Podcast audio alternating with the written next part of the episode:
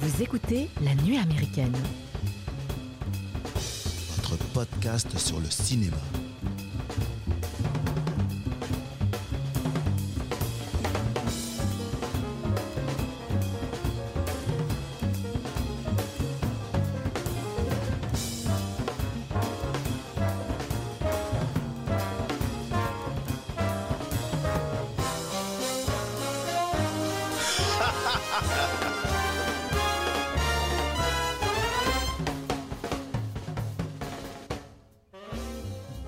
Bonjour les amis et bienvenue autour de la table de la nuit américaine, le podcast cinéma qui vous parle autant de classiques intemporels que d'œuvres contemporaines les plus captivantes. Euh, Aujourd'hui nous allons plonger dans l'intensité du huis clos judiciaire avec un classique du cinéma.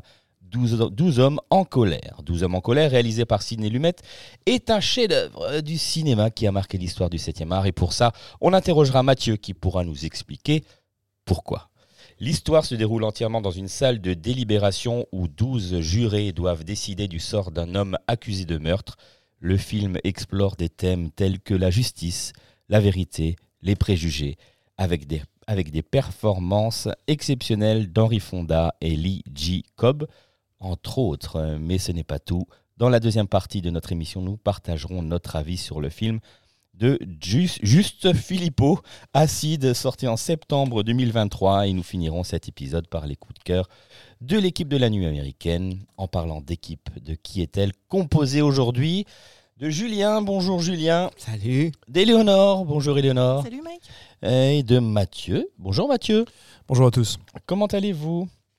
Ah, tu me vois Non, parce qu'il me regarde. Comment allez-vous. Bonjour monsieur, comment allez-vous Bah écoutez, ma foi, pas mal. Pas mal, pas mal. Bon, bah écoute, les 12 hommes en colère. Mathieu, ce choix de film. Alors merci parce que on a pas. Moi, j'ai passé un bon moment en regardant ce film-là. J'adore les huis clos. Là, Ah oui. J'adore les hommes. J'adore les l'éducation hommes. en colère. j'adore la justice. Ça manque un peu de meuf hein, d'ailleurs. Ça oui. me- Écoute, c'est entré dans son époque. Oui. Euh, Mathieu, Non, mais c'est intéressant. Je pense qu'effectivement, tu développeras après euh, l'absence féminine, peut-être, mais qui euh, se justifie parfaitement, vu effectivement l'époque où L'époque. le film est, est tourné. Euh, alors, pourquoi 12 hommes en colère? Bah, De toute façon, tu l'as très bien dit dans ton intro, euh, dans ta présentation. C'est un putain de chef-d'œuvre. Là, pour le coup, il n'y a pas à tergiverser. C'est un classique. Ah, En fait, Il est La- parfait ce la film. force du film, de ce film-là, c'est comme tu disais aussi. En fait, elle était très juste, hein, ta Ah présentation. C'est un film intemporel. Il est intemporel déjà de par son sujet. Donc, effectivement, quand tu vois ce film, la première chose qui te frappe, en fait, c'est le sujet et comment tu l'exploites et comment, en fait, tu opposes des points de vue. Et ça, effectivement, ça fonctionnait au temps d'Aristote, ça fonctionne chez Céline Lumiette, ça fonctionnera encore demain. Ça, ça marchera toujours. Mais ce qu'on rappellera aussi tout à l'heure, on va essayer un petit peu de- d'exploiter, c'est aussi, non pas euh, le film ne se limite pas à son sujet, à son huis clos et à la, la brillance du scénario et de l'interprétation, mais que derrière, malgré tout, il y a de la mise en scène. Je laisserai d'abord Eleonore euh, euh, en parler, mais sinon, je développerai aussi un petit peu sur qui est Sidney Lumet et son, en fait, comment on le perçoit en tant que metteur en scène. Voilà. Parce que c'est important, en fait. Et il a un Pardon. fils. Hein. Hein? Il a un fils, monsieur Lumet. Ok, Il s'appelle Al. très bien. Eleonore Non, non, ne l'encourage pas Ah, si, si, Ne l'encourage Oh là là là là Je suis trop bon public. Ah, Lumet. Oui, non, non, bah, faut pas d'explication de texte non plus. Parce que allumette. Parce qu'il y a Lumet. Très bien. Eleonore. Très éclairé, ce jeune homme. Euh, Moi, j'ai adoré ce film. Je l'ai trouvé très, très fluide. Et effectivement, la mise en scène est incroyable. La performance des, art- des, des, des artistes, j'allais dire des, des personnages, des acteurs, est euh, vraiment euh, incroyable. On, on est dans cette salle avec eux. On attend aussi la décision. J'ai été happée du début jusqu'à la fin. C'est un huis clos et euh, c'est c'est passionnant. Donc euh, vraiment, j'ai- j'ai j'ai adoré. Euh, après, euh, Sidney Lumet, il, semblerait qu'il soit tr- très fortement attaché à ce style euh, de thématique sur bah, la, justice, l'intégrité, etc. Et, voilà, Bah, moi, franchement, j'ai, adoré du début jusqu'à la fin. La seule chose que je regrette, c'est que en termes de, de représentativité, on va dire, euh, aussi bien euh, raciale que, euh, que bah, le fait qu'il n'y ait aucune femme. Voilà, ça, c'est c'est un peu dommage, mais comme tu disais, c'est dû à l'époque. Et euh, il y a donc une deuxième, euh, une deuxième, euh, un deuxième film en 97, je crois, une deuxième version. De William Friedkin. Ouais, ils l'ont reboot. Ouais. Où là, effectivement, bah, la- la- il y a une présidente déjà.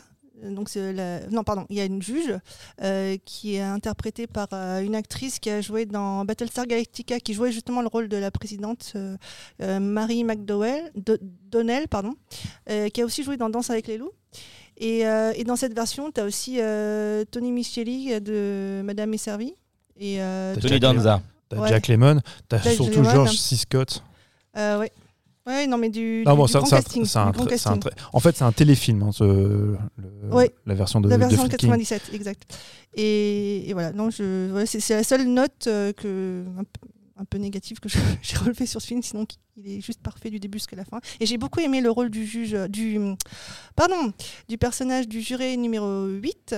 euh, donc euh, Henry Fonda. interprété par Henri Fonda, euh, qui a ce rôle de, de, de bâtisseur un peu de toute, de toute cette argumentation qu'il va essayer de, de, de refaire, et puisqu'il est architecte aussi, donc c'est pas anodin. Et voilà, moi, je, je te laisse la, la parole du coup. Sans lui, aucun débat.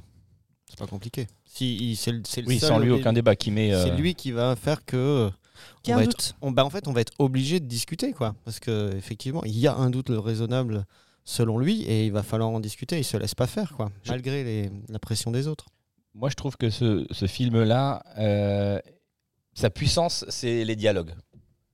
Voilà. Merci. non, Non, moi, je Non, non, mais c'est la sur ce- table qui sur est au ce- milieu. après. non, non, la table que puis la- Non, la sur mise celui. en scène. Enfin, sur- moi, la, la mise en scène, mais les dialogues aussi sont, sont assez euh, ben, forts. Fort. Enfin, ouais, voilà. C'est. Mais quand tu fais un Il n'y huis a pas de clos, fioriture, quoi. ouais, quand, quand tu fais un huis clos, il faut que tes dialogues soient forts. Sinon, c'est. Sinon, euh, t'as- tu te fais chier. Bah, si tu fais, parce que là, c'est quand même un ping-pong. Sinon, tu fais un film qui s'appelle Reality. Voilà, c'est ça. c'est ça. Mais non, mais là, il y a quand même un ping-pong. J'étais vraiment moi aussi captivé par ce film-là. Tu t'attaches à chaque personnage. hein. Oui, oui, c'est ça. Et puis, euh, est-ce que toi, tu as, changé d'opinion au fur et à mesure des... du film ou... Bah, à partir du moment où tu mets la vie d'un d'un homme en jeu, je pense qu'effectivement, comme le juré numéro 8, il Mhm. est bon ton de prendre un peu plus de temps. faire un pas en Mais arrière mais c'est juste que le truc qu'il y a aussi avec ce film, c'est que c'est le seul qui, est, euh, qui respecte la règle, parce qu'on leur explique bien une chose. On ne veut pas savoir ce que vous pensez, euh, vous. Est-ce qu'il existe, est-ce qu'il demeure un doute raisonnable suffisant pour, tu vois, que on, on, l'accuse pas? Ou je sais plus De, comment. de- de se baser que- sur les faits. Ouais, mais il y, a il y a une formulation qui est, euh, je ne sais plus comment on dit euh, exactement, mais il leur dit voilà, tant qu'il restera le moindre doute, eh ben on peut pas, on peut pas condamner cette personne. S'il y a un doute raisonnable, on ne peut pas la... et il y en a plein des doutes raisonnables. Je veux dire, tout, euh, y a plein de choses qui font qu'on n'est pas sûr. Un doute légitime. Un doute No- légitime, voilà. oui, notamment avec les, les, té- les témoignages qui sont un peu euh, branque-ballants. euh, Ouais, alors après, effectivement, ce qui est bizarre, c'est que le, il l'explique, mais c'est comme il a, un- le gamin, il a aucune défense. Si j'ai bien compris, parce que normalement, un avocat, c'est son boulot de faire ce genre de choses et de, de détruire les arguments, euh, enfin, d'argumenter pour détruire les preuves qu'il y aurait éventuellement contre toi et de prouver que, ben, justement, ça ne prouve pas ta, ta, ta culpabilité. Mais il est pas, je crois qu'il n'est pas défendu. Bon, il est, il doit, il doit être d'un milieu, il est un milieu, d'un milieu euh, un peu, un peu pauvre, Modeste. du coup, très modeste. Donc, du coup. euh, c'est pour ça qu'il se retrouve très rapidement en fait à, à avoir tout ça, tout ça contre lui. Normalement, tu même pas à débattre. Tout ça, un avocat, il, il éventerait ça correctement aussi. C'est finalement ce que va faire le juré numéro 8, c'est se faire l'avocat du diable et de, et de le défendre hein, comme il aurait dû l'être. Il y a sa, sa- comment dire, sa condition qui, euh, qui joue contre lui au final, au début. Tu vois, ils disent bah, il vient d'un mauvais quartier, euh, forcément il est coupable. euh, donc voilà. Ok. Euh, oui, mais c'est intéressant. ce qu'il dit. Non, mais je Mais pense qu'on. condition Parce que, qui- parce Oui, que mais chaque, je- chaque juré vient aussi de milieux différents. Bah, Bien sûr. Alors, si vous voulez bien, euh, au lieu de- parce qu'on là, Non, on fait du, Non mais je, vois bien, vous, êtes suite dans le, dans le cœur du sujet. On va Mhm. peut-être revenir en fait aussi sur le, sur le projet même Alors pourquoi et qui va, et qui va donner en fait des explications aussi du pourquoi on arrive à avoir ce type de point de vue. Euh, donc c'est un film, on l'a dit, de Sidney Lumet. Sidney Lumet, c'est un peu un enfant de la balle. Sa maman était euh, danseuse, son papa, lui, était déjà comédien au théâtre, dans un théâtre yiddish euh, new-yorkais.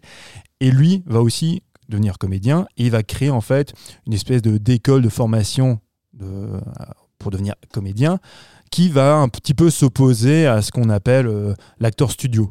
L'acteur studio, pour rappel, hein, c'est Lee Strasberg, dans le début des années 50. Les grands comédiens type Brando ou, à ou plus tard De Niro vont aller là-bas. C'est la méthode Stanislavski où on demande aux comédiens d'être totalement imprégnés par leur personnage, aussi bien physiquement que psychologiquement. On n'est plus dans la période où on déclame un texte et en fait c'est le, charisme du comédien qui suffit pour l'interprétation. On est, parce que souvent on, on en, on en parlait encore récemment quand on parle de films plus anciens, où vous me dites, bah normalement on joue pas comme ça, normalement on n'interprète pas les sentiments comme ça, parce qu'on était dans un côté un peu déclamatif. Et l'acteur studio en fait va demander au comédien justement de faire ça, de s'imprégner totalement euh, du personnage.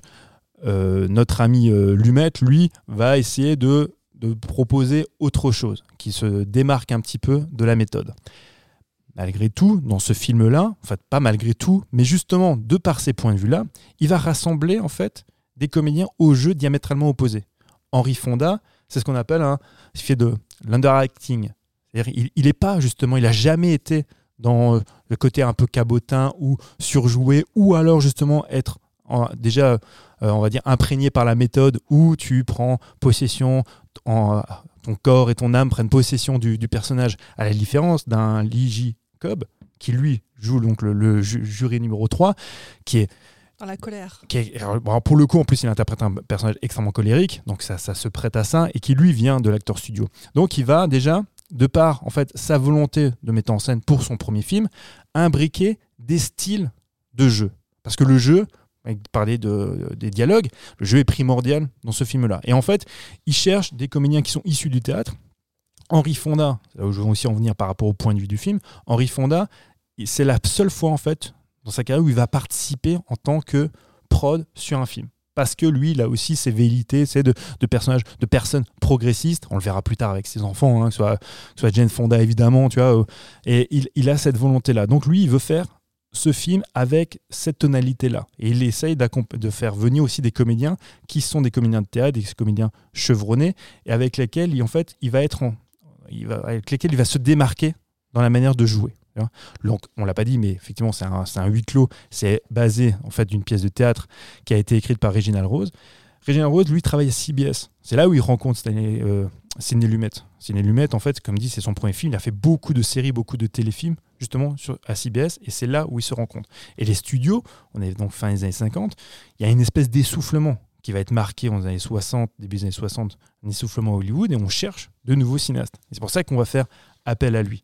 Et son- ça va être son premier film. Et qu'effectivement, ça va être marquant, comme tu disais, par rapport à son point de vue de cinéaste sur le monde, sur comment l'homme s'intègre dans la société et surtout comment en fait il laisse place à une espèce de quête de la vertu, quête surtout de la vérité et, euh, et comment en fait tu arrives à sublimer tout ça.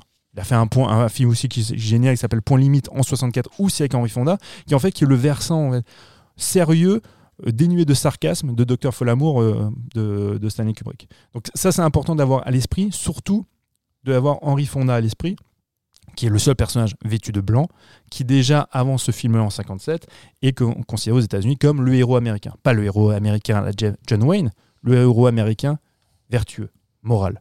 Et c'est ce personnage-là qu'il interprète. Voilà, c'est ça, c'était juste l'entrée en matière pour, de- pour donner les, les clés.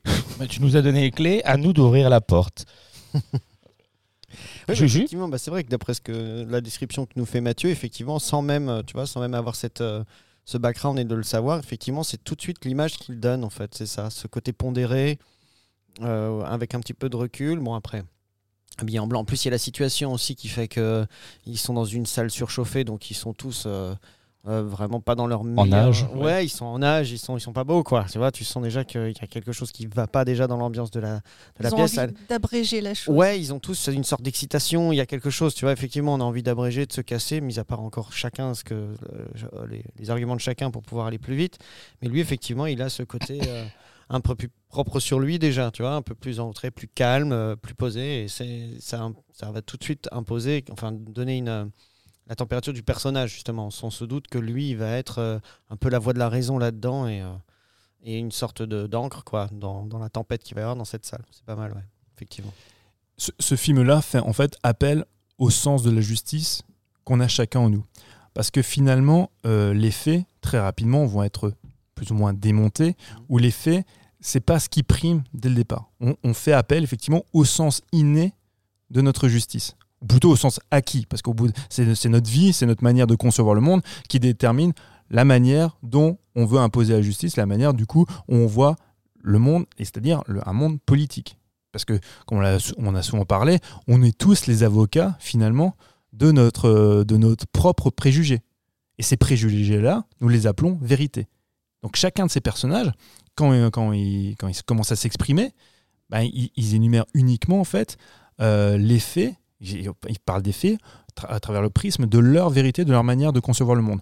Le personnage d'Henri Fonda, effectivement, quand, quand il, il demande juste simplement qu'on en discute, il ne donne aucun avis. Il dit même, je ne sais pas moi si euh, le gamin est coupable Mhm. ou non, je veux juste qu'on en parle. Donc, qu'est-ce qui va se passer après qu'il ait dit ça? C'est que les 11 autres personnes vont toutes se relayer l'une après l'autre Pour essayer de le convaincre. pour le lui. faire, lui faire entendre Mm. raison. Il fait, mais évidemment qu'il est coupable. Donc là, c'est là où ils vont parler donc euh, euh, des différents, euh, des différents témoignages, des différents faits, dont le couteau. Donc là, c'est le personnage de Lee Jacob qui dit mais ce couteau-là, faites venir la pièce à conviction. Oui, ce couteau-là, il est unique. Puis l'autre, il sort le couteau. Mhm. Et c'est à partir de ce moment-là, il fait bah non, moi je l'ai acheté ce matin ou hier ou je sais plus. Et en fait, c'est à partir de là que les points de vue vont commencer à, à, à changer. C'est pas parce qu'il arrive à les convaincre, c'est juste qu'il les met en fait, euh, qu'il les met face à leurs propres contradictions. Tu vois Et surtout par rapport à leur propre sens de la justice qui finalement est forcément biaisé parce que s'il y a ce biais cognitif qui voudrait que toi, moi, nous tous, on, on pense tous qu'on a un point de vue moral sur le monde. Tu vois Et que ça remet en place aussi son ego, son propre ego. bah oui, oui, que- complètement. Ce, qui- ce qui est intéressant dans ces, ces- ces échanges-là, c'est que la pluralité des points de vue permet la recherche de la découverte, parce que du coup, ça provoque l'échange. Et plus on est nombreux à chercher la découverte, à chercher la vérité, moins on a de la chance de la trouver. Parce que cette pluralité-là, finalement, eh ben, elle va juste en fait ouvrir des portes supplémentaires, des questionnements différents, euh, supplémentaires c'est finalement, ce que je rappelle toujours enfin, quand on parle de films qui traitent de la justice, si vous cherchez la vérité, il faut faire de la philosophie. Faut pas, la justice n'est pas là pour donner la vérité. Parce qu'à la fin du film, enfin, je, j'anticipe un peu, mais on ne sait pas finalement. On ne sait pas vraiment encore si le gamin est coupable ou on non. Tu vois, On est convaincu. On est convaincu, mais on ne sait pas. Moi, à la fin du film, je suis convaincu que le gamin est innocent. Bah, Parce, ouais. que, parce que j'ai fait le. Parce que comme les autres, je me suis laissé convaincre par le fait qu'il y a beaucoup de choses, effectivement, de faits bah, qui tiennent pas la route. Parce que finalement, ceux qui étaient, qui, euh, qui le voulaient coupable, bah, ils étaient soit un peu, soit racistes, soit effectivement euh, m'en foutistes, soit peu importe les raisons, mais tu t'es- laissé convaincre. C'est marrant parce que tu dis à la fin du film, on est convaincu que le, le gamin est innocent, alors qu'en fait, on le sait pas, On n'est pas. pas sûr. Oui. La seule chose dont on est sûr, c'est qu'on n'est pas prouvé sa culpabilité. Mais c'est pour ça que je dis, en fait, si vous cherchez la vérité, il faut faire de la philo. Ouais, c'est ça. Si vous, en justice, il n'y a pas de vérité. Il y a juste, on essaie de convaincre par des, par des faits. Tu vois il faut qu'on, qu'on- on- la dernière fois qu'on parlait du film, euh, euh, mince, le film qui a eu la Palme d'Or, hein, le titre m'échappe, Anatomie d'une chute. Anatomie d'une chute, on le voit très bien. En fait, chacun, chacun des protagonistes doit convaincre l'autre. Dans le procès Goldman aussi, tu, tu vois que les témoignages sont parfois pas de, de très bons éléments, euh, tu vois, euh, vraiment, euh, qui, qui pourraient condamner une personne, puisque c'est tellement subjectif. Tu, tu crois entendre des choses, et puis au Alors- final, tu te laisses aussi porter par d'autres. Donc, euh, pour juste pour le Procès Goldman, c'est un film qui vient de sortir récemment, ça, de Cédric Kahn. Très, très, très bon film. Mais effectivement, pareil, tu as tout à fait raison. C'est un exemple supplémentaire qui te montre que quand tu es dans, dans une euh, salle d'audience, tu pas là pour chercher la vérité. mm. Tu sais quoi, c'est marrant, tu, le- tu le disais, on en parlait aussi ça, quand, on a, quand on a parlé des- de, de Fincher et, et entre autres, et aussi des choses du cinéma que- qu'on aime beaucoup, c'est-à-dire de l'image qui n'est pas là et, la- et comment nous on est aussi capable de reconstituer finalement sans jamais l'avoir vu et pourtant longtemps après s'en convaincre. Euh, je prends l'exemple, par exemple, de, euh, je prends l'exemple de la tête de, euh, de la femme de Mills dans, euh, dans Seven à la fin. Il y a plein de gens qui sont convaincus qu'on la voit alors qu'on ne la voit jamais. Elle est juste suggérée. Il y a plein de choses comme ça qui fonctionnent. Tu... Et dans notre vie à nous, bah aussi, c'est vrai que si tu laisses passer du temps, euh, ça peut même être, euh, j'en sais rien, moi, une engueulade ou un truc persuadé, tu vois, d'avoir vu. Et au fur et à mesure, même une histoire que tu te racontes, tu sais, tu racontes un truc qui t'est arrivé euh, quand tu étais plus jeune ou j'en sais rien. Et au bout d'un moment, euh, t'enjolives, tu machin, tu rajoutes un truc qu'un tel a fait, finalement c'est toi qui l'as fait ou peu importe. Et cette histoire, tu peux être convaincu euh, des mois plus tard ou des années plus tard qu'elle se soit passée d'une certaine manière, alors qu'en fait, entre-temps, beaucoup de choses ont changé. quoi. Parce qu'on en arrive tous en fait à fictionnaliser le réel. C'est qu'au bout d'un moment, la réalité, en fait, euh, ça revient à ce que je disais la dernière fois avec euh, Eggford, la légende est plus belle que la réalité. Mm. Et là, c'est pareil dans notre, dans notre quotidien. On a tendance, non pas à enjoliver volontairement, ça c'est pas sciemment qu'on fait ça, c'est que parce que on est tous, en fait, on est tous animés par des histoires et qu'il faut qu'on nous raconte des histoires. Et l'image manquante, là, elle est encore plus flagrante, c'est parce que là, c'est une séquence manquante qui aurait pu changer même le point de vue de nous spectateurs, c'est qu'on ne voit pas le meurtre. Il n'est même pas éludé ou alors euh, la caméra tu vois, qui, qui panote pour qu'on ne voit pas l'effet. C'est qu'elle n'existe pas Oui, on nous met, dans la, on nous met dans la position euh, du, du juré. du juré. C'est-à-dire on a des infos et C'est tout ce qu'on a. Sauf que nous, effectivement, spectateurs, en- dans des films plus classiques, on peut se dire qu'on a, on a souvent une avance, on a de l'avance sur les protagonistes. L'avance qu'on peut avoir, c'est que nous, on a vu le meurtre, ou c'est qu'on a vu les motivations, ou c'est qu'on a vu, je, je ne sais pas, une situation qui aurait pu appeler au meurtre. Et ça, on ne le voit pas, parce qu'effectivement, on est à la position du juré, donc nous-mêmes, on est en train, avec nos convictions, avec notre manière de voir le monde, de se faire, euh, tu vois, de se faire euh, jurer. Mais ce qui est génial aussi, c'est que c'est le début. Tu parlais tout à l'heure des, des jurés, qu'effectivement, qui a, ça, ça manque de diversité. Euh, moi, je, trouve que, alors, au-delà du fait que ça se passe en, en 57 et que c'est, euh, de façon, c'est- il pouvait pas y avoir de personnages euh, afro-américains ou, ou- de femmes ou autres, ça rappelle un- en fait un truc très juste, c'est que peu importe d'où tu viens, peu importe euh, ton, apparence, appartenance ethnique ou quoi ou quoi, ou ton genre, euh, tu es coupable quand tu es pauvre. Tu vois? Mm. Là, En fait, c'est toujours ça. Et ce film-là rappelle aussi ça, c'est qu'à un moment donné, de toute façon, on dit ces gens-là. Oui, c'est Ces gens-là, sa condition qui. C'est ça, c'est effectivement c'est sa Mm. condition, tu vois. Même pas de prolo, parce que là on Ouais. est au-delà de ça, tu vois. C'est sa, sa condition en fait qui en fait un coupable idéal. Que tu sois noir, que tu sois une femme ou que tu sois blanc, c'est le fait d'être pauvre qui te condamne d'avance, toi. Et ce film-là rappelle ça. C'est pour ça que le film est aussi intemporel, parce que là ce sont des hommes. Ce sont les, les- les hommes. Alors dans les années 50, l'homme blanc, c'est le WASP. C'est le, cré- le, le protestant euh, blanc, tu vois, euh, euh, intégré, qui travaille. C'est lui qui ramène du pognon et qui est le- justement la, la figure morale, voire moralisante, tu vois, Qui fait so- tourner la société. Voilà. Et euh, le pauvre, effectivement, bah, ça va être, euh, bah, c'est soit il vient, bah, on a d'autres hein, parmi les jurés qui sont qui sont des blancs, mais qui sont italo-américains. Ouais, l'immigration, quoi. Ils sont les premiers, voilà. Ces gens-là étaient les premières victimes en fait aussi du racisme quand ils sont arrivés. Et pourtant ils, sont- ils sont blancs, tu vois. Mais ils sont, mais ils sont pauvres. C'est c'est ça qui fait de eux des, des coupables. Tov. Oui, puis comme en plus, bah, je veux dire, c'est comme en plus, effectivement, comme il est pauvre, il n'a pas le moyen de se défendre, ne serait-ce que ça. Donc, au- dans un système, effectivement, où faut, ça, ça fonctionne encore aujourd'hui, hein. plus tu as d'argent, plus tu te, as des liens, plus tu te protèges, plus tu as les moyens de te protéger et de faire, euh, tu vois, de, de- de- payer des services et, euh, qui vont pouvoir euh, te sortir de situations compliquées.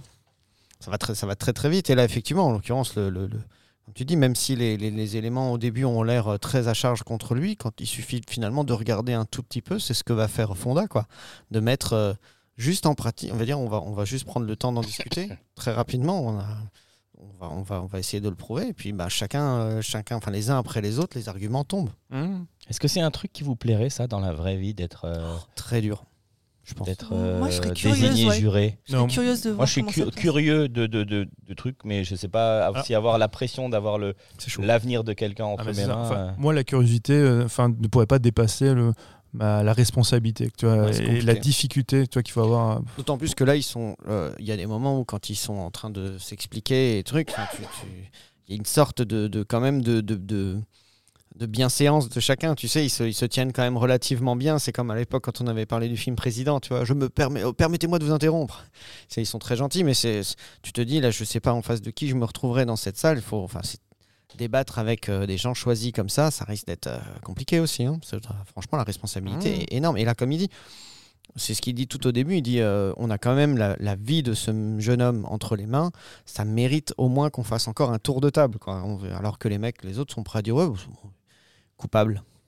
ils veulent torcher ça très rapidement, Ah ouais. rentrer chez soi. Oui, parce qu'ils ont tous des motivations Bah oui. différentes. Il y en a un qui veut voir un match de baseball, euh, l'autre il compte aussi rentrer chez lui. Enfin, à un moment donné, de toute façon, comme il est coupable, on va pas, on va pas Il tergiverser. y en a un qui a envie de le punir, clairement. Il y en a un comme qui tu veut dis, le genre punir. toute une classe, quoi. Ces gens-là, on n'a qu'à les buter de toute façon. euh, Exactement. Ce sont tous ouais. des meurtriers, des machins, des trucs. Ouais, c'est vrai que il y a pas mal, il y a pas mal de, il y a pas mal de sentiments de, so- de société là-dedans. C'est ça aussi que ça montre, quoi, comme tu le disais. oui. Et comment t'en arrives après, du coup, quand, quand on remet en doute tes convictions, ou même pour certains qui n'ont pas de conviction, hein, c'est juste parce que parce qu'ils sont- des suiveurs, tu vois. Et donc du coup, il dit bon bah voilà, euh, effectivement coupable. Et tout d'un coup, quand, quand on ébranle tout ça ou qu'on interroge juste, on t'interroge toi sur ta conviction profonde, c'est comme si on remettait en question aussi qui tu es. Donc du coup, tu te retrouves en fait à jouer les, les sophistes, c'est-à-dire à, à- à juste défendre un point de vue pour lequel tu n'as pas forcément d'argument, mais en, en prenant uniquement à chaque fois le « mais c'est donc logique, il y a donc les faits ». Tu vois, n'as pas besoin d'argument en exposant un fait. Tu vois. Et c'est vrai que tu, quand tu remarques, euh, même peu importe le sujet, hein, qui va être un sujet à débat, il y en a plein hein, dans l'actualité. Euh, je ne vais même pas les citer, mais on sait il y, a- eu plein de choses, ne serait-ce que prendre le Covid par exemple, qu'il y a eu il y a quelques temps, les vaccinations, pas vaccinations, les guerres, quand il y en a, les conflits, qui a raison, qui a tort, qui a machin, peu importe ce que ça peut être, la politique, tout ce que tu veux. Tu remarques aussi souvent que les gens qui sont un peu plus, je veux dire, peut-être réfléchis, tu vois, euh, je, je parlais d'une certaine forme d'intelligence, tu vois, vont, ils vont avoir le recul de se dire, j'ai, pas beaucoup d'éléments ou pas assez pour avoir un avis tranché. Tu as le droit de te faire ton avis en fonction de ce que tu sais, mais tu, tu vas pas avoir forcément euh, un avis euh, vraiment. Tu seras toujours dans une certaine nuance, tu vois. Alors que à l'inverse, les gens qui ont pas ce, ce genre de choses-là se contentent en plus à le- à- à l'heure des, des- des nouveaux médias et de ces gens, ce genre de choses non sourcées, tu vois. On prend la moindre affirmation pour une, euh, pour une vérité, ouais, voilà, tu vois, et on va en faire euh, un acquis. Et tu as beaucoup de gens qui ont peu de réflexion, qui vont avoir ces avis très tranchés et qui vont être un peu de ce genre-là à dire bah, c'est comme ça parce que comme ça. Et quand tu vas, toi, ou l'inverse, le pendant inverse, justement, essayer de mettre en, en relief un peu tout ça, dire mais euh, on en discute, tu penses vraiment que tu sais euh, que tu as assez d'éléments pour, il y a ça, il y a ça, c'est difficile d'avoir un avis. Tu te rends compte que c'est très difficile d'avoir aussi une discussion euh, avec ce genre de personnes. Alors, fait, ce qui est- ce qu'il y a, c'est que souvent, tu as, deux types de personnes qui s'opposent. Tu as un peu les, les sophistes, qui eux vont être de toute façon assis sur leur point de vue, même s'il est, est dénué d'argumentaire. Il n'y a pas besoin d'arguments parce qu'ils sont convaincus d'une chose et qui, eux, vont aller vers la controverse. Et il y a ceux qui en fait, pratiquent un peu le, le, le paralogisme. C'est-à-dire qu'ils ont, ils ont un raisonnement faux, mais qui n'est pas fait sciemment. C'est qu'ils ont des éléments tu vois, qui- euh, qu'ils imbriquent de manière un petit peu aléatoire en fonction de comment ils estiment voir le monde. Et donc, du coup, ils, ils présentent un raisonnement qui est un peu faux. Et ces gens-là, on peut plus facilement, en fait, euh, discuter avec eux. Parce que finalement, leur raisonnement qui est, qui est faux, qui est faux, mais de manière involontaire, au bout d'un moment, ils peuvent s'en rendre compte. Donc, tu peux discuter. Oui, parce Les- qu'il y a quand même une volonté de réflexion. C'est ça. de- Le sophiste, D'autres qui sont, enfin, ils sont assis sur position, même si au, au fond d'eux-mêmes, ils savent. fierté aussi. Bah, hein. bien sûr, c'est que euh, c'est l'ego en fait qui, euh, qui dépasse la rhétorique. C'est qu'à un moment donné, tu dis non mais je, je t'emmerde parce que moi j'ai raison. j'ai dit ça, j'ai raison, même si j'ai plus d'arguments, je vais en fait reformuler mes arguments à nauséam jusqu'à te faire entendre raison. Et en fait, avec cela, tu peux pas discuter. Et, c'est- Et comment ils s'appellent ceux-là Hein Comment ils s'appellent ces gens-là? J'en les sophistes, Les sophistes. ouais, les sophistes. les sophistes, ouais, qui s'opposent, tu vois, à la, Ah oui. à la C'est très rhétorique. philosophique tout ça. Non, non, non, mais j'en connais un. il est assis à cette Je table. lui- je vais lui- Non, il n'est pas assis à cette table. Non, mais c'est Je vrai le connais aussi Du coup, forcément, euh, Hein très, Non. D'accord. très très difficile de faire entendre euh, raison, ou au moins de, de, de, de- de mettre en euh, comment dire, de mettre, mettre en doute ou de, de faire réfléchir quelqu'un comme ça et de le faire lui faire changer d'avis. Et quand tu autour de cette table, alors ils sont pas tous comme ça, mais bon, euh, le, le, le COB, en tout cas clairement, euh, le juré numéro 3, hein, celui qui est le plus euh, vindicatif là. Mm. Bah, c'est, lui, c'est clairement un gars avec qui ça va être très. C'est pour ça que c'est d'ailleurs le dernier euh, pion à sauter. À, à- Limite, à- à lâcher prise. oui. il lâche prise presque, pas parce qu'on lui fait entendre raison, mais parce qu'il se retrouve tout seul. Mmh. Et que lui, il n'a pas la force, justement, le caractère de, de faire ce qu'a fait exactement Henri Fonda quand il était dans la situation au début du film, c'est-à-dire je suis seul contre tous, mais je cède pas et euh, on va discuter et on va tenir jusqu'à ce qu'on ait au moins tous vraiment évalué nos avis. Et, c'est- vraiment l'antipode, quoi. En fait, on, pourrait quasiment avoir les deux, parce que lui, il n'a pas non plus la certitude où il sait pas tout, mais il a l'ouverture d'esprit de dire on va analyser les éléments qu'on nous a donnés. Mmh. Alors que l'autre il dit non, ben moi c'est comme ça, c'est parce que j'ai mes, j'ai mes certitudes et de toute façon c'est. Ses certitudes et puis son racaille, histoire personnelle aussi avec son Oui, fils. son fils, euh, ouais, ça qui va qui venir ensuite. que, ouais. voilà. Mais c'est pour ça, je, dans- enfin, attends, je, je vais pas dire de bêtises, hein, parce que je veux pas dire- parce que j'y connais pas grand chose tu vois, euh, en, en droit, mais c'est ce qu'on appelle aussi un plaidoyer pro domo. C'est-à-dire que quand tu fais dans ces cas-là, le jury fait en fait euh, l'argumentaire pour soi. Il parle pour lui-même. Il parle selon en fait qu'il est. Lui typiquement, quand tu disais euh, en fait euh, il le veut, il le veut coupable parce qu'il fait le lien aussi avec son propre vécu, Oui, son fils, tout quoi. ça, Mm. c'est tous ces trucs-là. Donc en, finalement, c'est un plaidoyer pro domo. C'est que tu parles de toi alors que bah, toi ne devrait pas exister. Tu vois Oui. alors que tout le tout film, mélangé, quoi. bah, c'est ça, alors que tout le film, on interroge en fait le soi. C'est-à-dire que tu- on, se- on- veut mettre en contradiction l'autre, tu vois, et on, et, on, et on parle en fait. Henri Fonda, quand, il, quand dès le départ, il a dit voilà, je veux juste qu'on en discute. Bah déjà, ça signifie, sans les, sans les in- influencer, mais ça signifie que il faut que eux-mêmes puissent raisonner avec eux, avec eux-mêmes. C'est-à-dire que Remise en question. Exactement. Tu dois en fait t'interroger, te remettre en question. Et ça, on s'y refuse. À partir du moment où on est rentré là-dedans, et de toute façon, on a l'intime conviction que le gamin est coupable, peu importe les arguments. Je veux dire, moi, je suis un homme blanc en 1957. C'est un gamin pauvre qui a tué son père avec un, avec un couteau. Pour moi, c'est réglé. Le gamin, enfin, il est coupable. On a vu, on a le couteau, on a, on a le témoignage d'une dame qui l'a vu, de l'autre qui l'a entendu, je ne sais quoi. Enfin, c'est bon, c'est C'est plié. accablant, oui. C'est voilà. Il n'y a pas à discuter.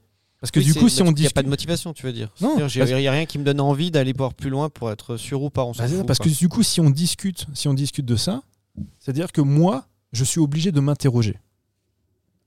On parle en, en 1957. Regardez encore aujourd'hui. Aujourd'hui, s'interroger, discuter, discuter, pousser une réflexion, enfin, on, le pratique très rarement. Là, nous, on a, a la chance, on le pratique de temps en temps quand, quand on enregistre une émission.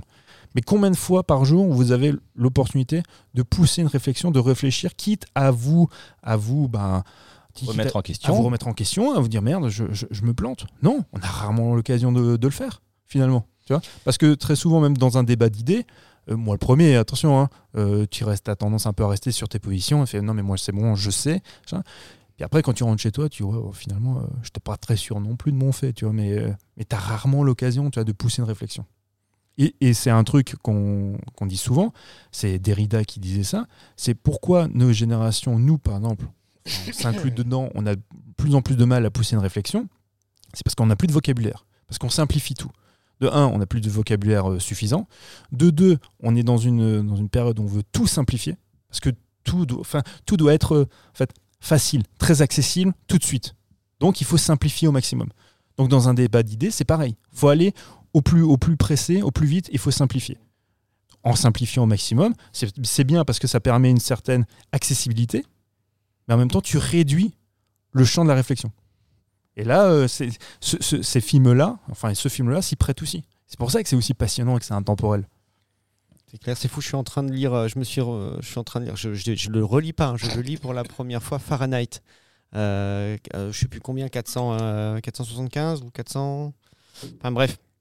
Le, le film de Bradbury, quoi, le bouquin de Bradbury. euh, Adapté par Truffaut. ouais. Ouais, et alors le film non plus, je ne l'ai pas vu, tu vois. Mm. Mais là, le bouquin, il, je- il a été aussi écrit de, de quoi C'était quoi Dans les années 50, fin des années 50 peut-être Euh, Enfin, Un truc comme sûr, ça. ouais, je vais regarder vite bêtises, fait, hein. mais c'est, on, on dit déjà des trucs comme ça, tu vois. Mmh. On enlève aux gens la possibilité de s'instruire, de réfléchir, on, leur enlève, on lui enlève le vocabulaire, tout doit aller plus vite, tout doit aller de machin. Et du coup, ben. Mais Ge- George, perds Or- tout, George quoi. Orwell, c'était ça aussi. Mais là, que ce soit Orwell ou Bradbury, on est dans la dystopie. On est dans la dystopie où il y aurait une espèce de potentat, de dictature qui t'empêche. Nous, aujourd'hui, on est, un, on, est, euh, des, on est complices de ça. Parce que nous, on a la chance de vivre dans une démocratie, mais on est un peu les idiots utiles et les complices, en fait, de cet asservissement. On est ouais, ça. Je volontairement. C'était la Boétie qui disait ça, l'asservissement volontaire, c'est ce qu'on est en train de faire. et C'est que du coup, on veut réduire au maximum notre champ de, de pensée, de on réflexion. n'est pas très loin hein, finalement. Tu vois. Non, On- ça se fait autrement, mais ça se, ça se fait euh, par la. f- C'est fou quoi. Ouais, Merci TikTok. c'est- encore pire. Bah, non, mais c'est, mais c'est pas que TikTok, grave. c'est même nous, dans Mais nos oui, échanges. Parce que, en fait, c'est, facile. Je voulais dire tic et tac, pardon. ouais, vous- à cause des les, les rangers du risque. c'est, facile, en fait, de, de fustiger les réseaux sociaux. C'est une cible facile. Moi, je suis le premier à faire ça. Tu vois. Bah, c'est la faute des réseaux sociaux. Ça fait... Alors qu'en en fait, mais voilà. Mais Et la faute est à ceux qui les utilisent, je suis d'accord avec toi. bah, c'est nous tous. Mais oui. tous. Et c'est même pas que dans l'utilisation des réseaux sociaux, c'est dans nos interactions au quotidien. Tu vois et euh, et c'est là où, pour en revenir au film, c'est là où c'est intéressant. C'est que si demain, nous, on devait être jurés, est-ce qu'on on viendrait tous aussi avec, comme je disais tout à l'heure, avec, nos préjugés Mhm. et qu'on et qu'on et qu'on et qu'on porte comme des vérités Je pense, je pense qu'on les aurait, mais on devrait, j'imagine, on S'en aurait, détacher. on, faire- on aurait la Non. possibilité, après, individuellement, je parle, tu vois, de, de se remettre quand même en question et de se rendre compte que c'est important ce qu'on fait. Tu sais, là, là, on se veut toujours vertueux. Oui. Mais Après sur le coup. coup, Après coup, tu sais, Mhm. rétrospectivement, on se veut tous toujours Mhm. vertueux. Ouais. Moi, je, je suis. je- je- moi-même, je, je- je- attention, je suis un modèle de probité, euh, je suis le, le gars le plus moral que vous connaissez. Non, c'est pas vrai. De toute façon, la, la morale, c'est pour la société, et euh, la vertu et l'éthique, c'est en, en soi. Tu vois c'est ce que, ce que, ce que tu fais de, de toi, de, de qui tu es, de ta, ontologiquement, de ta personne. Et ça, je, je suis pas sûr que si demain on est juré avec euh, ta, notre façon de raisonner, est-ce qu'on aurait fait forcément différemment? Moi, moi, on est tous là en train de dire, non mais moi je me connais. Moi jamais de la vie j'aurais accusé ce gamin. J'aurais dit non, il faut qu'on en discute. Bien sûr, parce que nous, nous sommes aussi une tu veux génération. toujours être le résistant pendant la guerre. Et c'est ça, parce qu'on on- on est une génération Oui. qui se veut éclairée. Parce qu'on n'a pas été, parce qu'on a finalement. Alors, si on prend les gens, tu sais, euh, l'un après l'autre, tu vois, au, au détail, on a tous connu plus ou moins, tu sais, des, des difficultés dans notre vie. On n'a pas subi la guerre, on n'a pas subi l'injustice, sais, dans, dans, une, dans une mesure, tu vois, très globale. Tu vois ce que je veux dire? Donc, on, on s'estime que nous, on est, en oubliant le fait qu'on soit préservé de tout ça, on vient avec euh, no- notre savoir, avec notre éclair de génie, avec notre probité et notre vertu. Et nous dit non, nous on sombrerait pas là-dedans. Ben moi je pense que ça arrive souvent qu'il y a des gens qui sombrent et qui te, et qui te disent ok, là euh, le mec là il est coupable. Au feu. Au feu, on le crame. Mais tu vois, le, le, le- gars là, je, non, je le dénonce. Ouais, c'est bon, il fait chier quoi. Non, tu- Je pense que La facilité. la mais facilité bien sûr. Et, et c'est pour ça que c'est des films. Moi, je, je pense que ça, c'est typiquement le genre de film qui donne à réflexion. et qu'il faut passer à l'école. Bah oui. Clairement. Ça, c'est des films qu'il faut montrer aux gamins et leur dire ok, les, les gamins, passez le fait qu'ils sont en noir et blanc. Passez le, tu vois, outre que ce sont des comédiens que vous ne connaissez pas. Regardez le film, regardez même en VF. La VF, elle est chouette aussi, Mm. tu vois. En, V- en Oui, là, VF, moi j'ai vu en VF. ouais. et euh, tu dis putain, c'est, euh, enfin, ça marche quoi, ça marche Non, toujours. c'est vrai. Et après, surtout, c'est typiquement le genre de film. Si tu le passes à l'école, faut, faut pas éteindre la un- télé. il Tu bon, bah, chacun rentre chez soi. Il faut, il faut Il absolument débat débattre. Merci Mathieu. Merci les amis. Il est temps pour nous Non, non, bah non. de non, non, je- terminer non, la première partie bah non, de cette émission. Non, non, non, non, je- bah non, bah non, mais non, mais bah, parce qu'on n'a pas parlé Ah, en fait de la mise en scène. Ah bah oui. La performance des acteurs est terrible et les plans séquences sont majestueux. quoi. C'est un truc de dingue. C'est fluide.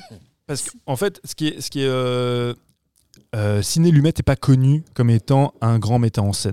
On- on- on- en fait, on lui estime qu'il a un style très impersonnel.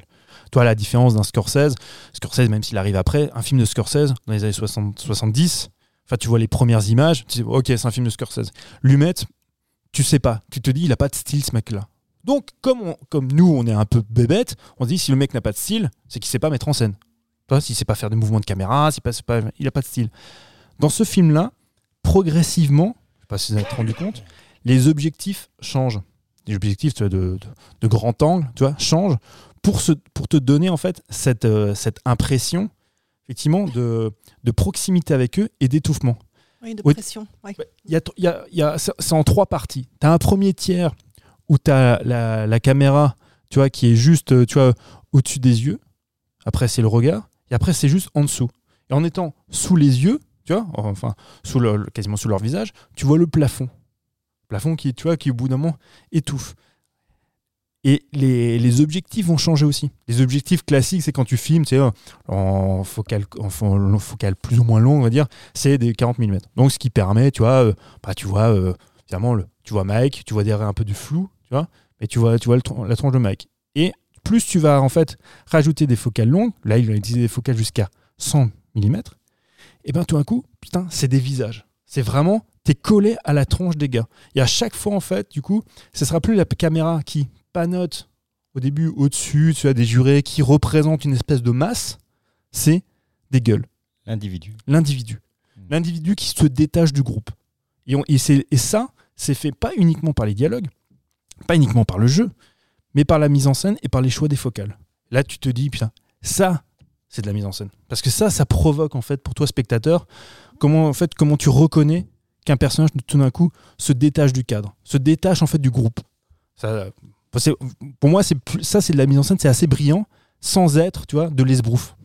Et Donc, puis tu, euh, tu transpires avec eux, quoi. Ah oui, il fait chaud. il fait chaud. Mathieu a facilement chaud. Donc, euh, Ne dis pas tout. bon, on- c'est bon? On peut passer à la deuxième partie de cette émission? Oui, oui, passe à la, à la seconde partie. C'est vrai? Oui. Alors, t'es gentil. Je sais. On va appeler notre ami Thomas à ce micro, à la place de Julien. Merci Julien de- d'avoir participé à, Ça fait plaisir. à cette première partie. Euh, on va parler du film de Juste Leblanc. Non, juste, juste Philippot. Il n'a pas de prénom. A- si, je viens de te le dire. Euh, Acide, avec... euh, hmm, comment il s'appelle l'autre Guillaume Canet Canet. Merci. Guillaume Canet à l'affiche. Thomas, bonjour. Salut, Ça va Ça va et toi Oui, Sacha. T'es venu avec ton petit carnet, Mais toujours écrit au feutre. Toujours. Allez, on t'écoute. Alors, donc, euh, bah, ouais, je suis ravi de vous rejoindre pour parler de ce grand, grand film, n'est-ce pas Euh, Donc, non. Euh, c'est un sujet qu'on aborde souvent, le cinéma de genre dans le cinéma français. Et si vous vous On souvenez, en a parlé là, il y a il y a semaines. 15 jours, Mhm. on en parlait pour le règne animal. Et je disais que, il- certes, c'est bien que le cinéma français s'aventure dans le genre, mais ça ne veut pas dire que parce qu'on salue l'ambition, qu'il faut forcément pardonner les faiblesses. Et je trouve que sur Acide, il y a beaucoup de faiblesses. Juste Philippot, pour rappeler, il avait fait un film qui avait été précédemment très remarqué, qui s'appelle La Nuée. Après, euh, c'est pas un film qui a fait un carton au box-office, loin de là. hein, mais, C'était euh, pas mal. Mais c'était pas mal. C'était mieux qu'Acide. et, euh, mais il avait en effet été, euh, et il avait été euh, re- repéré. Euh, il avait fait un savant mélange entre, voilà, entre le, le- social et le fantastique. C'était plutôt même du body horror. Et, euh, et là, du coup, il s'aventure sur un. on, a, on sent qu'il y a une ambition de faire un genre de survival, euh, survival movie, un film un peu voilà, à l'américaine. Où, voilà, où, des personnages sur lesquels on, des, un- petit groupe de personnages, on va les suivre et on va, on, on va se dire voilà, est-ce qu'ils vont s'en sortir? Le sujet en plus est plutôt original puisque donc acide, donc c'est des pluies, c'est la pluie, on Acide. fuit la météo, on fuit les nuages. Je trouve ça génial comme idée de devoir scruter le ciel. Le ciel n'a jamais été aussi menaçant. Ça pourrait nous arriver. Je me dis mais Bah, ce matin, je me suis levé, il y avait un gros gros nuage. qu'est-ce que t'as fait? T'as couru J'ai couru. T'as couru Comme ma voiture. Pour Et pas, être- vous? pour pas être essayé d'échapper au nuage. C'est ça. Non, tu voulais juste pas niquer ton brushing. C'est ça. tout.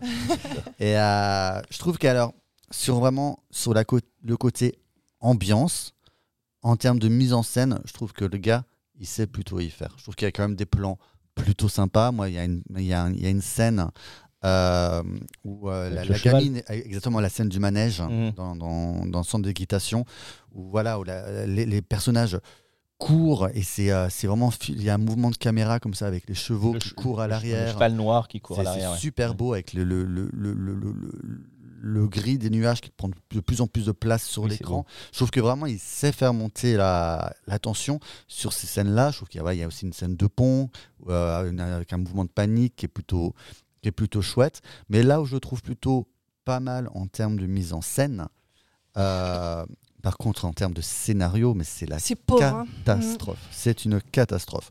C'est euh, déjà c'est vu et revu. Il n'y a aucune originalité. On a vu 15 000 fois ce truc de, de, de, de famille décomposée qui va euh, avec euh, voilà donc ils sont tous les deux séparés. Il y a la gamine et donc face à l'adversité ils vont se réunir et, euh, et voilà on va un peu parler du passé en même Non, mais temps. la- la relation conflictuelle avec l'adolescente est juste insupportable. Non non mais, là, mais j'ai- moi j'ai rarement vu. Il a fait la même chose dans la nuée et moi, franchement, ça me Il gonfle. sait pas écrire les personnages d'ado, je pense. J'ai rarement autant souhaité foutre la tête d'une adolescente dans la boue pleine d'acide. Mais vraiment, c'est euh, c'est- insupportable.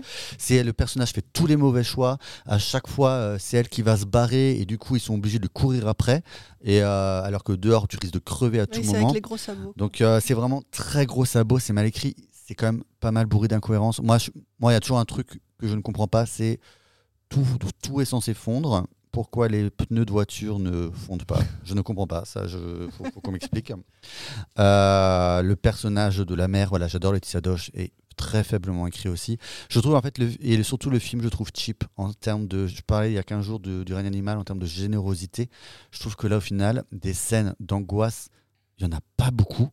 Et entre, tu te tapes quand même des, des- des dialogues ou des scènes un peu classiques où ils sont confinés et ils se disputent, Ils ont essayé. parlent oui, oui. et blablabla. Euh, et du coup, le film fait que une heure et demie, mais il m'a paru hyper long. Mhm. Et euh, voilà. Et je terminerai juste euh, pour dire aussi que, mais ça c'est voilà. Je trouve que on, on a, il veut, il veut faire son film de genre, ok, mais il est obligé un peu de foutre sa couche franco-française, on va dire. Et moi, moi, le, le parallèle entre le, le- le corps écologique et le corps social, je trouve hyper lourd. Le côté gilet jaune, euh, euh, le côté les, les, les hommes sont broyés par l'entreprise, c'est comme de l'acide, ça, te, ça te broie, etc. Je trouve ça hyper, pas- hyper lourd et mal fait. Ouais, c'est très gros sabot. Donc, euh, c'est un peu loupé pour moi. Et même au niveau de la manière de filmer, à un moment donné, moi j'avais presque la nausée parce que c'était en genre de caméra embarquée, mais c'était, j'avais l'impression que, c'est- enfin moi, ça, j'ai trouvé que c'était mal fait parce que ça m'a rendu limite malade, quoi. Donc, euh, Mathieu, ton avis sur Racine? Tu l'as pas vu, toi? Si, si, je l'ai vu. Le même avis que, que Thomas. Ah oui, bon. Non, bon, non, non, non, mais c'est vrai que j'étais. Non, mais. Non, non, mais j'étais aussi euh, hypé par, bah, par l'histoire, un peu ben, le, le film de genre, c'est-à-dire mais, euh, quand tu veux mêler un peu science-fiction euh, et. mais parce que c'est Et- un truc qui peut nous concerner finalement. très bah, rapidement, ouais, ouais. Ça Et, nous concerne tous. et puis au final, c'est vrai que c'était euh, vu et revu. L'histoire familiale, c'était vraiment un peu. pff, Il n'y avait rien de nouveau sous le soleil. Euh, la pluie acide, euh, les nuages, je les ai trouvés pas très. Enfin, les, les effets spéciaux, je les ai pas Mhm. trouvés fascinants. Enfin, voilà, euh, ils ont filmé, je pense, un gros nuage en plein hiver ou en plein automne, et puis ils ont fait croire que Ouais. c'était. Ouais, c'était un peu cheap. Mais c'était- en fait, je trouve, je me dis, je trouve que c'est pauvre. Moi, je m'attends à voir des gens qui fondent et tout. Et tu l'as dans, allez, t'as là dans une scène qui est plutôt pas mal, mais le reste, moi voilà, je veux du body horror, je veux voir les gens qui fondent, qui euh, et t'as deux trois scènes, c'est tout. Mathieu. Euh, ouais, donc c'est on- son film précédent, c'est La Nuée, t'en parlais tout à l'heure. Mike et moi, on l'avait vu en salle à l'époque de sa sortie. Et euh, je me souviens qu'on avait bien aimé ce Oui. film-là. Moi, pour le coup, ça revient un petit peu à ce que je disais il y a, il y a deux semaines. C'est un film qui avait été décrié par la presse euh, spécialisée dans le cinéma horrifique et de genre, parce que, voilà, parce que justement, ça n'était pas suffisamment frontal et que c'était trop timoré euh, dans l'emploi du, du genre. Moi, j'avais bien aimé. j'avais- Je trouvais que c'était euh, l'association film, tu vois, euh, politique, drame, et puis euh, fantastique. Je trouvais que ça cohabitait bien ensemble. Je trouvais que c'était plutôt bien. Je ne suis pas allé à l'époque en, me disant je vais voir un film fantastique, d'horreur ou quoi, et euh, j'ai été plutôt embarqué. Euh, Il y avait un travail sur le son sur ce le- film. le- ouais, ouais, exactement. Le, travail sur le son était énorme. Mm. C'était vraiment, vraiment bien parce que du coup, c'est effectivement, ça te mettait parfaitement dans l'ambiance. Euh, L'actrice, c'était Suliane Brahim qui joue aussi dans ce film-là, qui est une actrice incroyable. Moi, je la connaissais pas. hein, je l'avais découvert dans le film La Nuée. Je l'ai trouvé vraiment dingue. Donc, du coup, je vais voir Acide plutôt, euh, plutôt content. Enfin, je suis plutôt dans de bonnes dispositions malgré Guillaume Canet. Euh, mais ça, c'est un autre problème. Pour le coup, Gu- Guillaume Canet, même si je suis pas vraiment, pour le coup, je suis pas un fan de Guillaume Canet, paradoxalement, alors qu'il représente quand même la figure du, euh, du bourgeois parisien, les films de prolo, quand il tourne des rôles de prolo, je trouve qu'il bah, ça marche bien. Il a le physique pour aussi. Ouais, je trouve que ça marche bien. Moi, en fait, je je suis d'accord avec, je suis d'accord avec vous sur le résultat. Ouais, bon, je vais pas relever. Oui, la physique. Bon, bon peu importe. Mais euh, euh, non, je trouve que les intentions premières du film, les intentions de partir effectivement sur euh, euh, bah, des personnages finalement qu'on ne voit pas dans ce type de film-là. Euh, le prolo, gilet jaune, machin, très dans très revendicateur. Moi, ça me fait penser justement au film, film de Carpenter. Ça me fait penser à Carpenter quand il, mais- qui a mis des prolos dans ses films de fantastique. Donc ça j'aime parce que je, je vois pas ça. Tu vois Moi je vois généralement des, des adolescents attardés, euh, je vois des trucs comme ça, ou alors je vois de la bourgeoisie, mais je vois pas ça, ces personnages. Donc l'intention, moi, au départ, je me dis, ok, pourquoi pas, j'achète. Et ça, ça dure 10 minutes. Après, c'est une catastrophe. C'est un enchaînement de catastrophes. Effectivement, quand tu disais la relation avec la fille, enfin, moi aussi, je partage ton avis. La fille, je l'au- pénible, je l'aurais bu- je pénible. l'aurais buté moi-même Et- aller, euh, c'est- terrible. Et euh, en fait, ce- ce qui est terrible aussi, c'est que je trouvais la nuée plutôt malgré, malgré ses défauts, assez subtil, assez intelligent. Beaucoup plus fin, oui. Là, c'est une bêtise. Ce qui, ce qui est génial, c'est que donc, euh, sa, sa meuf à Guillaume Canet, donc c'est Sulan Brahim, qui, euh, bah, qui a eu un souci, un accident du travail, on s'imagine. Donc, euh, elle va perdre ses jambes. Le film se termine comment? Parce que par une espèce de boucle, Mm. c'est que lui se fait ronger les jambes. Tu vois Parce que du coup, on est unis en tant qu'unijambiste. Il y a une union de l'unijambiste. Tu viens de spoiler la fin, mais bon. Ouais, ouais, mais c'est tellement bête. En fait, ça m'a surpris. Au- Au-delà, tu vois, de, enfin, du, du résultat, effectivement, tu dis, voilà, on voit pas beaucoup de gens euh, crever par l'acide. Le film est à 11 millions de budget, ce qui est quand même relativement confortable. Ah, on voit la mer quand même, hein, à un moment donné. Oui, oui, Ah, c'est la seule Quand elle saute dans C'est la seule. là, ouais. Sur 11 millions de budget, j'imagine que Guillaume Canet en a pris quand même un sacré paquet. Euh, à titre de comparaison, son film précédent, je crois que c'était à peu près 3-4 millions. Là, on a plus du double. Effectivement, on ne le voit pas à l'écran. On ne le voit pas à l'écran. Euh, la photo qui est extrêmement terne, moi, c'est tout ce que je déteste. C'est dans ces photos-là. C'est, enfin, à un moment donné, je ne dis pas qu'il faut absolument que des films colorés à la Barbie, mais il faut, la photo, c'est aussi de la couleur. Tu, vois? Tu ne crées pas, tu- il faut s'enlever de l'esprit que tu crées une ambiance en mettant une, une image, une photo terne. C'est pas ça de créer une atmosphère, ça marche pas comme ça. Enfin, peu importe. Bref, c'est une, ouais, c'est une accumulation de, de mauvaises idées, de, de mal exploiter le, le genre pour un rendu, euh, enfin, ridicule. Donc, euh, Moi, je ouais. crois que j'en ai un peu marre des films dystopiques. euh, je- J'ai plus envie de- d'avoir des, des films avec beaucoup plus d'optimisme, euh, même qui traînent sur des sujets importants comme l'écologie. euh, je trouve ça un peu dommage. Genre euh, Demain, ou euh, même. euh, Il y avait un autre film avec euh, Lambert euh, Wilson, comme, euh, les, belles, les belles choses, ou les choses simples. euh, des, des- des trucs un peu plus optimistes. Je crois que j'ai besoin de ça en ce moment. T'as raison. J'ai encore une VHS des bisounours, si tu veux, euh, je te la file. hein. Bref, ouais, bon, c'est pas, c'est pas une réussite pour, euh, Non. pour ce jeune homme et pour Guillaume Canet. euh, Il enchaîne lui aussi. Hein. Mais Ah oui. Ah non, mais à croire que c'est un à peu la faute de qu'il Guillaume le Canet. fait exprès. Ouais, mais Ah. je pense que c'est lui. Il veut se donner un genre. Ben, bien sûr. Et le film, c'est contrairement à Reine Animal, dont on a parlé, qui Un flop. bien. Ah, le film a bien a, a floppé, donc le public n'a vraiment pas suivi.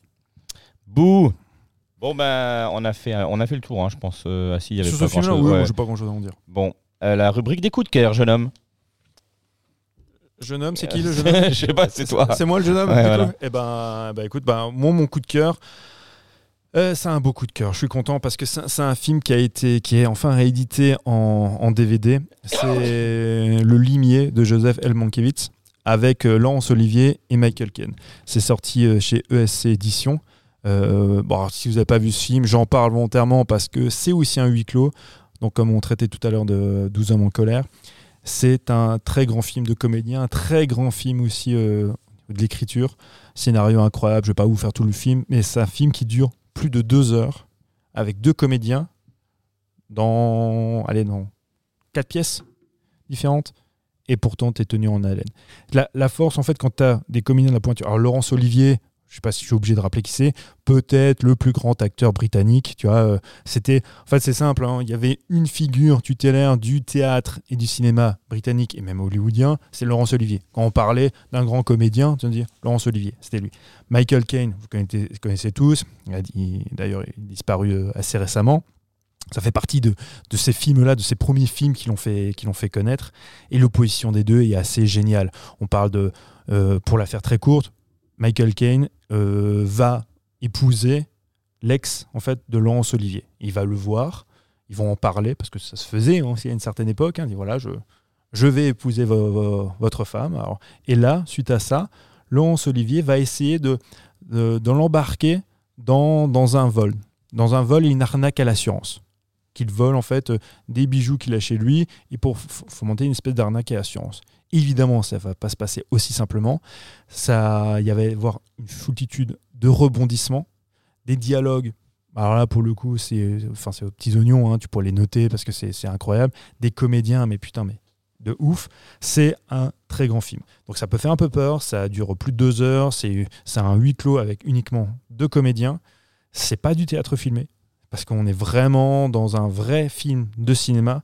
C'est drôle, c'est intelligent, c'est un, un putain de chef-d'œuvre. Donc de Mankiewicz, euh, je peut-être pas obligé de parler de Mankiewicz, hein, mais c'est un des grands cinéastes américains. C'est marrant parce qu'on en parlait encore pas si longtemps, on parlait de son frère. donc euh, Manque, Manque. hein, le film euh, de, Fincher, de Fincher. Exact. et euh, donc euh, Joseph L. Mankiewicz qui était aussi scénariste euh, à Hollywood, qui a fait des chefs-d'œuvre, qui a aussi malheureusement pour lui participé à la chute d'un studio parce que c'est lui qui avait réalisé le Cléopâtre avec avec Elizabeth Taylor.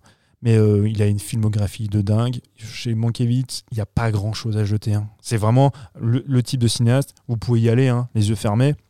Vous prenez un film au hasard. Normalement, vous pouvez passer une bonne soirée. Et Le Limier, c'est un de ses derniers très grands chefs-d'œuvre. Merci Mathieu. Ce fut un plaisir de t'écouter comme à chaque fois. Et Léona N'en fais pas trop. J'en fais toujours trop. ASMR. Vas-y.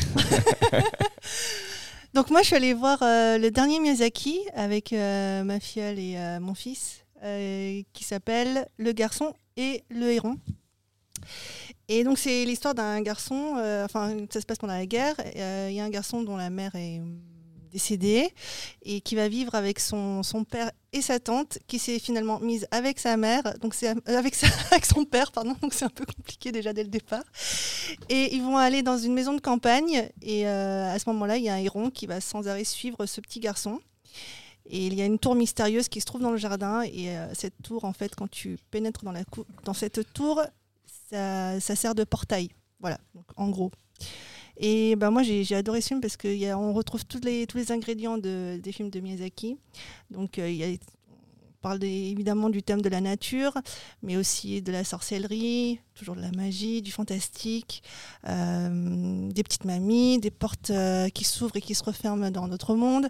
Enfin, c'est toujours très majestueux. Il y a un petit côté mélancolique aussi que j'aime bien. Et, euh, donc, c'est un peu le film euh, signature de, Miyazaki, puisqu'a priori, ce serait peut-être son dernier. Parce que le grand maître a quand même euh, 82 ans et qui va certainement euh, céder. Donc, euh, c'est une sorte de passation de pouvoir. Euh, c'est- ce- film, euh, enfin, cette créativité à son fils euh, Goro Miyazaki. Et, euh, et donc, euh, ben, moi, j'étais un peu surprise par la fin également, mais, euh, mais voilà, enfin, j'en remonte toujours encore parce que j'adore ça. Très bien. Quand t'es quand t'es fan de Miyazaki, tu peux y aller quoi.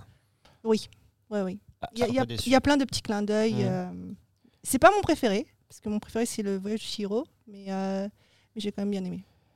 Avant de passer à Julien, Mathieu, tu voulais rajouter quelque chose? Oui, je dois faire un erratum ou un manque de précision de ma part. Euh, la régie, euh, Tom, à la régie, m'a rappelé que Michael Caine n'est pas mort, il a simplement pris sa retraite. Donc effectivement, Mais une mort artistique. mort artistique, mort des- parce que merde. dit qu'il nous avait quittés, il a quitté les plateaux. Il a quitté les plateaux. Très bien. C'est bien d'avoir fait la rectif, Juju, vas-y à toi. Moi, je l'ai toujours vu vieux, Michael Caine, donc de toute façon. c'est vrai. J'ai vu une photo de lui jeune, il avait déjà l'air vieux. Et, euh, même, même. Malgré qu'il avait l'air très cool quand même, hein, avec ses lunettes, son truc. C'était très cool de l'époque. Moi, je trouve ça Oui. très particulier parce qu'il était. Il y a un côté dandy. ouais, voilà, c'est ça, avec le petit foulard euh, qui va bien. quoi. Écoute, moi, j'en ai parlé tout à l'heure. Je vais rester là-dessus parce que c'est le seul truc que je pense moi et le film que j'avais bien aimé. euh, On en a déjà parlé. Donc, euh, bah, c'est le, bouquin, donc Fahrenheit 451. Voilà, c'est ça le vrai titre. Donc, 451 degrés Fahrenheit, c'est la température à laquelle euh, les flammes prennent, enfin, le- le- les livres s'embrasent. Donc voilà, c'est un bouquin qui a été écrit en 1953, donc de par Ray Bradbury, qui est un hein, il se présente, il se présente plus. Si vous l'avez jamais lu, ça se lit très bien. hein, C'est très facile, c'est très accessible. C'est dans son époque, mais ça, reste quand même, ça anticipe des choses et j'adore quand on parle de tous ces phénomènes qui se, de société qui se retrouvent tout le temps. Ça, c'est, c'est dingue, mais il anticipait tellement de choses qui, effectivement, en fait, c'est pas qu'il les anticipait, mais ça existait déjà. Et, et- et- voilà. Et du coup, c'est, c'est bien écrit. Ça, à chaque page, je me dis, waouh, putain, des fois, il dit des trucs, c'est, c'est vraiment impressionnant. Euh, le film dont toi tu parlais, qui a été adapté euh, du coup par euh, Truffaut, qui est sorti en 66, lui pour le coup. Ouais, Euh, Moi, je l'ai vu. Tu l'as vu et t'en as pensé quoi? Parce que moi, il y a certaines scènes du bouquin, je me suis dit, je me demande comment en 66 ils ont, ils ont fait ça. Bon, alors, bon, moi, j'aime bien le cinéma de Truffaut, mais euh, ça, c'est c'est typiquement le genre de film qui, pour moi, a très mal vieilli. Alors, heureusement, effectivement, tu as un sujet fort, mais euh, tout le, tout- en fait, en plus, toute la mise en scène et la direction artistique, pardon, de, un peu easy listening, euh, tu vois, britannique, je trouve ça ça marche plus, tu vois. Je Parce que, vu, parce que ça, c'est- doit être, ce côté-là doit être mis en opposition effectivement dans une dans, bah, dans, une- dans un pays tu vois, dictatorial, mais qu'on accepte qu'on accepte Oui, volontairement parce qu'on voilà on s'est régi comme ça et puis on, et on, et on le veut bien mais euh, en fait cette, cette espèce de fracture ne, ne fonctionne pas pour moi dans le film ça fonctionne pas je, donc euh, je- moi je c'est pas forcément un film que je conseille de, de Truffaut Ouais, bah, le bouquin, voilà, pour euh, ceux qui l'ont jamais lu, parce qu'il y a moi aussi, il y a beaucoup de gens qui savent pas en fait de quoi ça parle. Tu vois, on s'imagine euh, que c'est autre chose. Tu vois, du coup, du fait de, euh, c'est aussi peut-être des fois confondu avec d'autres choses. En fait, c'est une période où euh, les, les pompiers, les brigades de pompiers ne sont plus là pour éteindre les incendies et sauver les gens, mais euh, pour aller brûler les livres qui ont tous quasiment été interdits euh, chez les gens qui en possèdent de manière forcément euh, illégale. Donc euh, ils déboulent et dans leur lance, au lieu d'avoir de l'eau, il y a du pétrole qui les enflamme et euh, toutes les maisons sont inifugées. Apparemment aussi, c'est très, très drôle comme concept. Ils vont brûler mes Playboy. Mes Playboy. Les Ouais, Playmobil. C'est c'est- normalement c'est pas le résultat escompté avec un Playboy c'est vrai ça. Mais euh, je pense que tu pourrais avoir des soucis, ouais. Ah, c'est, c'est parce que je pense là, là tu, parce qu'il y a autant, on n'aime pas trop faire réfléchir les gens, mais autant la morale euh, de, de ce côté-là, je pense que forcément aussi, elle est, elle risque d'être, euh, elle risque d'être assez mal, euh, mal acceptée. Mais le, le- le- le- l'ambiance est, est- est dingue et puis il y a pas mal de choses qui sont assez intéressantes. Donc à lire, euh, ça, ça se trouve n'importe où, partout. Même dans les, les marchés du livre, euh, je suis sûr que vous en trouvez plusieurs. Des comme ça, ça doit coûter un bal ou 2 euros. Et euh, franchement, si vous aimez un peu la lecture et celui-là, vous l'avez pas encore il faut le faire. Mais ça fait vraiment penser alors déjà aux autodafés, tu sais, euh, sous Hitler, hein, le Troisième Reich, mais, mais de tout temps, malheureusement, ça a été comme ça. Je sais pas si tu te souviens, on en parlait quand on était, euh, quand on était à la Florence, des gars comme Botticelli qui brûlaient eux-mêmes leurs tableaux. Il y avait des autodafés aussi comme ça parce que, bah, bah, alors, putain, le, le nom me vient plus de ce, de ce type-là, de ce, cet homme de religion qui avait mis en place aussi une espèce, tu vois, de, de potentat où la culture était forcément, tu vois, vulgaire, dévoyée. Et ce que les nazis ont fait aussi, avec euh, en brûlant les livres, mais aussi en saccageant les œuvres qu'ils estimaient euh, euh, comment dérangeantes. Ils avaient un terme pour ça, parce que c'était empreint pour eux d'une certaine folie. Il faut surtout pas que qu'on puisse diffuser en fait l'art, la culture, la connaissance, le savoir. Et, et on, en arrive à des situations effectivement où, où sciemment des artistes comme Botticelli en arrivent à, à cramer lui-même, tu vois, ses œuvres, où des, des artistes tout d'un coup se sont détournés de leurs œuvres pour adhérer, tu vois, à un système qui finalement bah, nous est extrêmement avilissant et, et pourtant bah, on adhère, on est, euh, on, adhère, tu vois, comme, bah, comme on disait, comme disait la Boétie, on volontairement, tu vois, on adhère à ça. C'est terrifiant. Et aujourd'hui, d'une certaine manière, bah, c'est le tout, cas. Tout ce qu'on vit, hein, ce qu'on disait tout à l'heure, tu vois, avec le sorte d'une forme de régression qu'on a tous par rapport à la réflexion, euh, à l'information, à la culture, tu vois, qui va aussi donner forcément des générations qui vont être euh, qui vont être moins ouvertes et qui vont accepter plus de choses, euh, un diktat en fait, tu vois, parce que moins on réfléchit, plus on accepte ce qu'on nous donne, moins on nous laisse réfléchir. Puis si en plus tu nous retires le média qui nous est qui nous donne à réfléchir, tu vois, c'est ce, ce truc-là et et ce- ce- cette notion aussi de cancel culture finalement, tu vois, on n'a plus rien le droit de dire, on peut plus échanger, il y a des débats, on n'a plus le droit de les avoir.